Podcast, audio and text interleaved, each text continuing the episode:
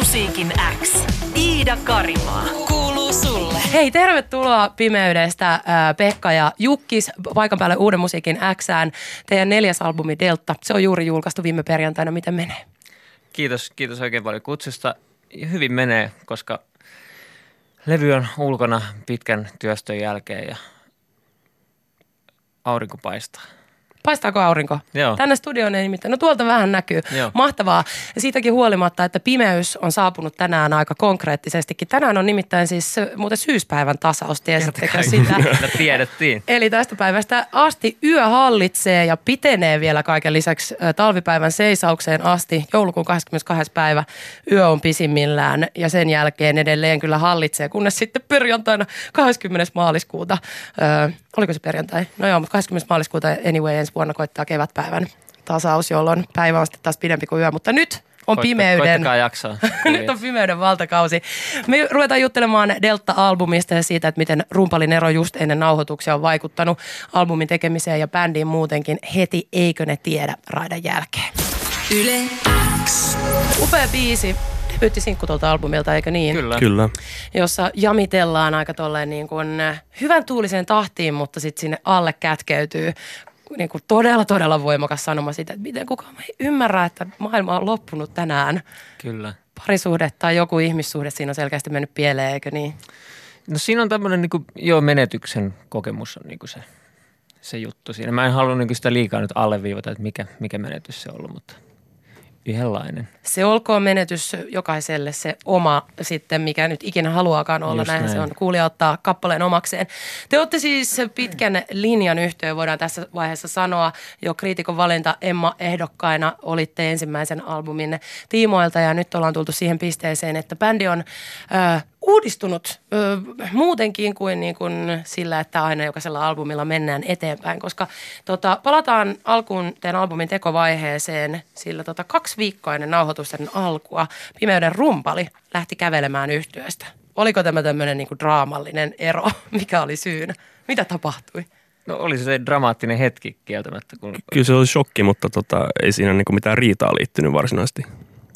Niin, jo- joo. Avasin inboxin ja siellä oli viesti sitten, jossa tuo, Tuomo kertoi päätöksestään ja tunnoistaan ja sitten tota, sit sitä jonkun aikaa siinä puhalleltiin kolmistaan ja päätettiin jatkaa kuitenkin kolmimiehisenä yhtiönä. Siis sähköpostiero, ihan tällainen Nightwish-tyyliin. No sitä seurasi kyllä sitten tota, mm, puhelu, jossa se ero varsinaisesti vasta tapahtui, mutta joo, tämä oli niinku se aloitus. Siinä oli paljon asiaa, että kyllä se oli niinku ihan hy- hyvä jäsennellä noin kirjalliseen muotoon. Okei, no pystyttekö te nyt tälleen vai onko nämä liian äh, tulenarkaa ja henkilökohtaista asiaa? Mikä voi olla syynä siihen, että kaksi viikkoa ennen nauhoitusta yksi bändin jäsenistä pi- päättää pistää pillit pussiin? No Siinä oli varmaan niinku kasaantunut kaiken, kaiken näköistä, mutta tota, Ja se oli vähän niin kuin sellainen viimeinen hetki varmaan niinku erota ennen, ennen kuin niinku me mennään viivan yli. niin, niin, syvemmälle pimeyteen. Mä olisin ajatellut sen niin, että kai nyt ensin soittamassa ne kannut levylle ja sitten vasta, että älä jätä kavereita pulaan. No se olisi kyllä ollut enemmän pulaan jättämistä ehkä. Mä oon samaa mieltä siitä. sitten. Joo, että nyt, nyt oli hyvä lähteä kuitenkin tekemään tälleen puhtaalta pöydältä tätä levyä. Ja jotenkin niin kuin miettii uudella tavalla se, että mitäs me alettaisiin tekemään. Ja sitten me päätettiin, että me ohjelmoidaan nämä rummut ja sämplätään ja, ja niin kuin opetellaan nyt vähän erilaista musantekoa. Kun aikaisemmin meillä on aina ollut, että me mennään treenikselle ja treenataan tosi pitkään. Sitten me ollaan menty johonkin isoon studioon ja sitten on tavallaan niin kuin dokumentoitu sitä meidän live-soittoa. Niin tässä ei niin kuin ollut sitä vaan. Tämä oli tosi studiolähtöistä tämä musan tekeminen. Kyllä, biisit oli niinku leikepöydällä niin alusta lähtien ja loppuun asti. Niin, tämä on nyt ehkä vähän tämmöistä tota, musa-nörtteilypuhetta tässä, mutta jos ihan konkreettisesti ajattelee sitä, se tuntuu, että jos meillä on niinku tämmöinen rockibändi tai, tai indie-rockbändi teidän kohdalla, jos puhutaan, niin, niin se, siinä on niinku ne elementit, ne on, on laula ja sitten siinä on kitara, basso ja rummut ja, ja kiipparit totta kai teillä. Niin sitten, että kun se yksi ground-element otetaan siitä pois, niin mitä, mitä sitten niinku konkreettisesti tapahtuu, jos nyt selittäisitte tälle ihan maalikolle? No, jos niin kuin miettii, että miten... Sitten on miten, rummukone. Joo, no siis, et, siis rummuthan on ihan sairaan määrittävä, määrittävä tekijä, niin kuin rumpusoundit tämmöisessä niin kuin nykymusassa. Että se tosi paljon siitä tulee se fiilis, että minkä, minkä vuosikymmenen tai minkä vuoden jopa, tai jopa niin kuin, että minkä biisin jälkeen on vaihdettu tämä kebab-soundi nyt sitten jonkun toisenlaiseen. että se on niin todella määrittävä, niin sitten se, että se otetaan kokonaan meiltä pois, että mikä se meidän rumpusaudio on ollut, niin tota, vaikuttaa tosi merkittävästi. Et sitten tota, me opeteltiin käyttää Ableton Liveä – Joo. ja loppui historiaa. No mutta sehän kuulostaa periaatteessa siltä, että pyhimys, äh, pyhimys, mä siis mulla on nyt joku freudilainen tulossa pyhimys täältä. Mutta no sä oot ensimmäinen kyllä. Joo, pyhimys, ei voi toisaalta syyttää, koska pyhimys on ollut aika paljon esillä viime aikoina. Mm. Pimeys kuulostaa siis siltä, että se olisi niinku myös ehkä jollain tapaa vähän niinku modernisoitunut tai tuommoinen koneellinen soundi, niin siinähän tulee heti semmoinen web, että okei, no ollaanko tässä nyt tekemässä vähän tämmöistä elektronista freshia. Tapahtuko näin? Modernisoituko pimeys? No kyllä. Joo, mutta ei se varmaan niin mitenkään lähtökohta sille ollut. No siis sikäli se oli, että kyllä me halu, oli niin kuin paljon musaa, mitä me oltiin ajateltu, että olisi siisti tehdä jotain tämän tyyppistä. Tai niin kuin on ollut kiinnostusta. Esimerkiksi Juka on kuullut kaikkea house-musaa aika paljon ja mä oon kuunnellut hip-hoppia ja sitten sit on niinku semmoisia juttuja, mitä ollaan haluttu kokeilla jossain vaiheessa meidän musassa. Mutta sitten se tavallaan meidän rockbändi on vähän sitten ehkä rajannut sitä toisinaan – niin sitten nyt oli semmoinen olo, että, no, että nyt, että nyt, nyt voi tehdä niin kuin mitä vaan. Niin se oli aika siisti. Se oli vapauttava kyllä. lähteä tekemään levyä. Eli ojasta allikkoon, tämmöinen klassikko. Ää, ojasta allikkoon, eikö tarkoita se, että niin, ojasta allikkoon. Se, totta, se, siinä mennään huonosta huonoon. Sä oot aivan oikeassa. Joo. Mä et käytä monesti sanalaskuja ihan päin honkia, mutta tota, kyllähän se kuuluu siellä albumilla aika hauskoissakin paikoissa, mutta sitten siellä on kuitenkin tosi paljon läsnä myös semmoinen niin perinteisin pimeyden osaaminen, semmoiset ihan niin kuin perinteiset, vähän jopa iskelmälliset rock-kappaleet, indie rock-pop-kappaleet.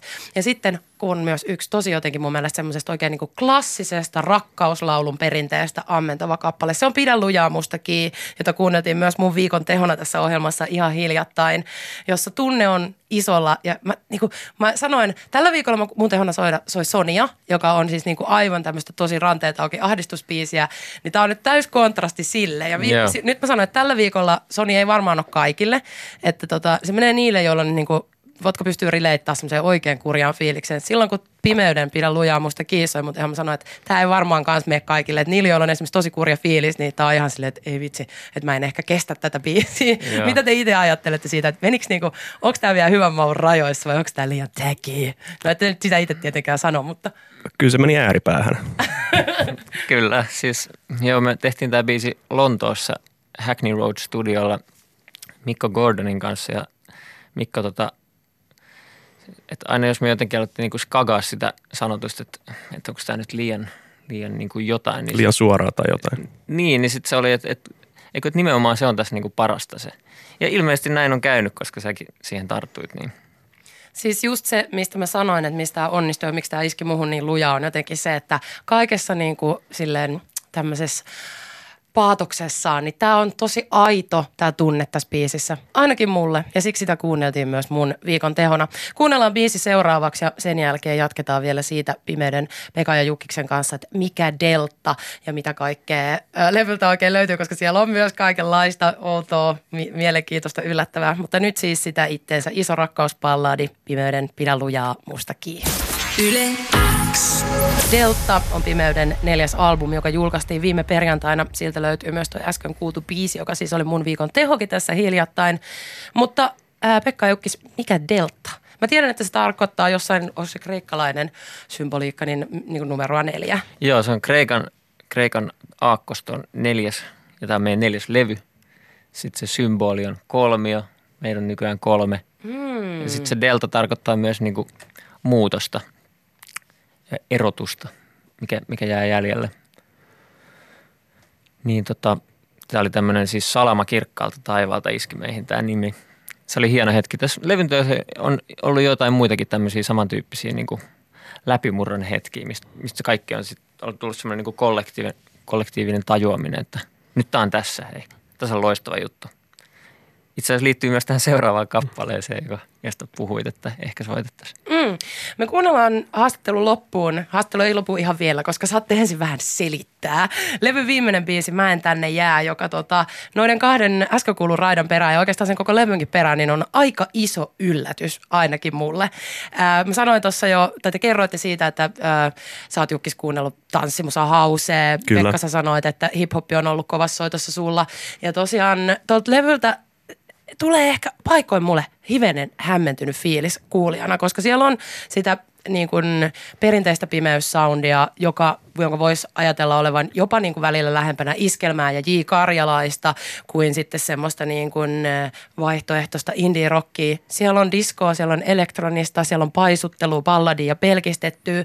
Millainen kokonaisuus tämä albumi teille itselle on? No on tämä tosi semmoinen rönsyilevä, värikäs, semmoinen niinku elämää tihkuva. Mutta sehän just tästä niinku bändihommassa on niinku siistiä, että kun on niinku erilaisia mieltymyksiä ja, ja niinku fiiliksiä, niin tota näin, niinku tulee tässä musassa näkyy sitten niinku kaikki näistä asioista. Et niinku, jos bändi rönsyilee, niin se musa kanssa rönsyilee. Et sitä ei kukaan silleen niinku vedä jonkun tiukemman filterin kautta läpi.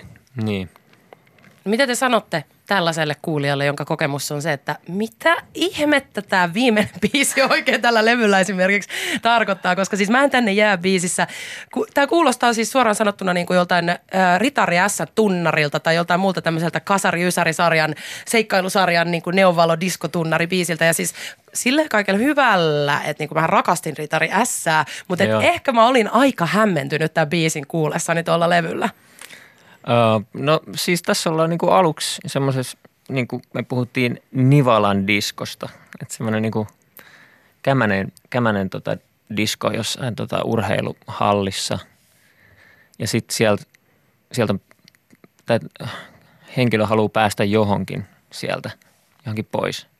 Ja sitten tota, lopulta se on silleen muumipeikko ja pyrstötähti tunnelmissa tota, yksin maailmaa vastaan ja, ja tota, meininki on iso. Niin kuin täällä albumilla vai täällä kappaleella? Ja tällä kappaleella.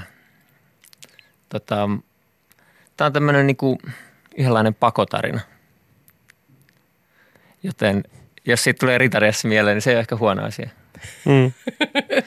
No onko Pimeyden livekin nyt, se on ollut, mä oon ollut teitä katsoa aiempien albumeiden tiimoilta, niin tota, tyylikästä, aika tämmöistä niin perinteistä bändisoitantaa, niin tota, tuleeko nyt ö, live muuttumaan tämän uudistumisen myötä jollain tavalla? No kyllä se tulee, kyllä se tulee tota soundillisesti ainakin muuttuu aika paljon ja sitten meillä on uusi live-rumpali, Osko Järvinen. Et meillä on kyllä siellä tota Gorilla rummuissa ö, tälläkin kertaa. Pitää meininki olla. Joo. Ja tota, kaiken näköistä hyvää, hyvää tota tykitystä on luvassa.